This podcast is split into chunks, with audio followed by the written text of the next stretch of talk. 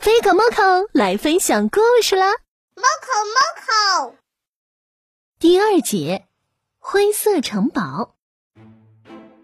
亚米追着猫口到了门外，却发现房间悬浮在宇宙中。他一脚踩空摔落，千钧一发之际抓住了门把手，可是他的手好酸，快要坚持不住了。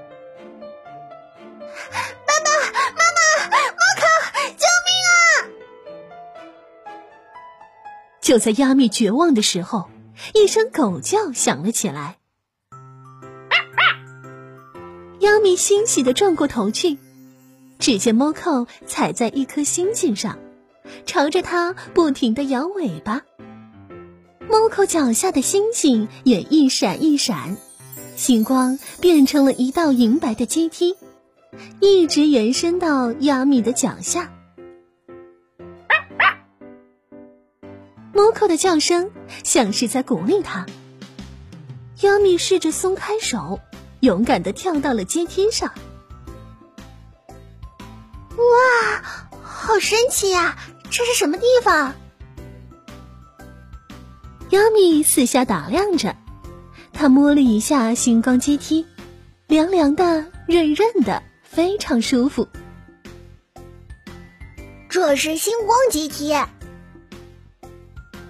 一个奶声奶气的声音说：“亚米吓了一大跳。”谁谁在说话？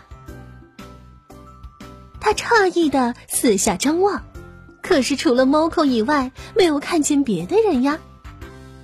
是我是我。亚米的目光转回来，扫过猫口，继续疑惑的看向其他地方，依然没有发现任何人。他不由得有些紧张，小声的问：“请问？”到底是谁啊？猫口忍不住跳起来。哎，是我啦，笨蛋亚米！亚米这才发现是猫口，顿时惊讶的睁大了眼睛。猫口，是你？你怎么会说话了？猫口脑袋一歪，快活的笑起来。这就是星光赋予的魔力啊！在这里，你会听懂所有小动物的语言。快跟我来吧，亚米，我带你去最梦幻、最动人的星光之城。说完，猫口转过身子，沿着星光阶梯飞快的向上跑去。哎哎，猫口，等等我，别跑那么快！亚米也赶紧追了上去。星光阶梯一直向上延伸。延伸进一片缓缓流动的星云里，星云里面到处都是浓浓的雾，挡住了亚米的视线。Moco 的身影也变得隐隐约约。猫口，你在哪里？我看不到你了。啊，这边，这边。猫口又冲了回来，绕着亚米转圈圈。你可真慢呀，亚米！哼，两条腿的当然没有四条腿的跑得快喽。他们两个一边斗着嘴，一边往前走。面前的雾气渐渐淡了，消失了，露出了一座尖尖的城堡来。这座城堡很奇怪，它头上的天空是灰色的，他脚下的大地也是灰色的。整个城堡本身更是灰的不能再灰，像是丑小鸭一般。不，比丑小鸭还要糟糕，看上去那么阴森，该不会是女巫的城堡吧？想到这里，亚米心生害怕，拉住猫口：“猫口，咱们别过去了。”放心，没事儿，有我在。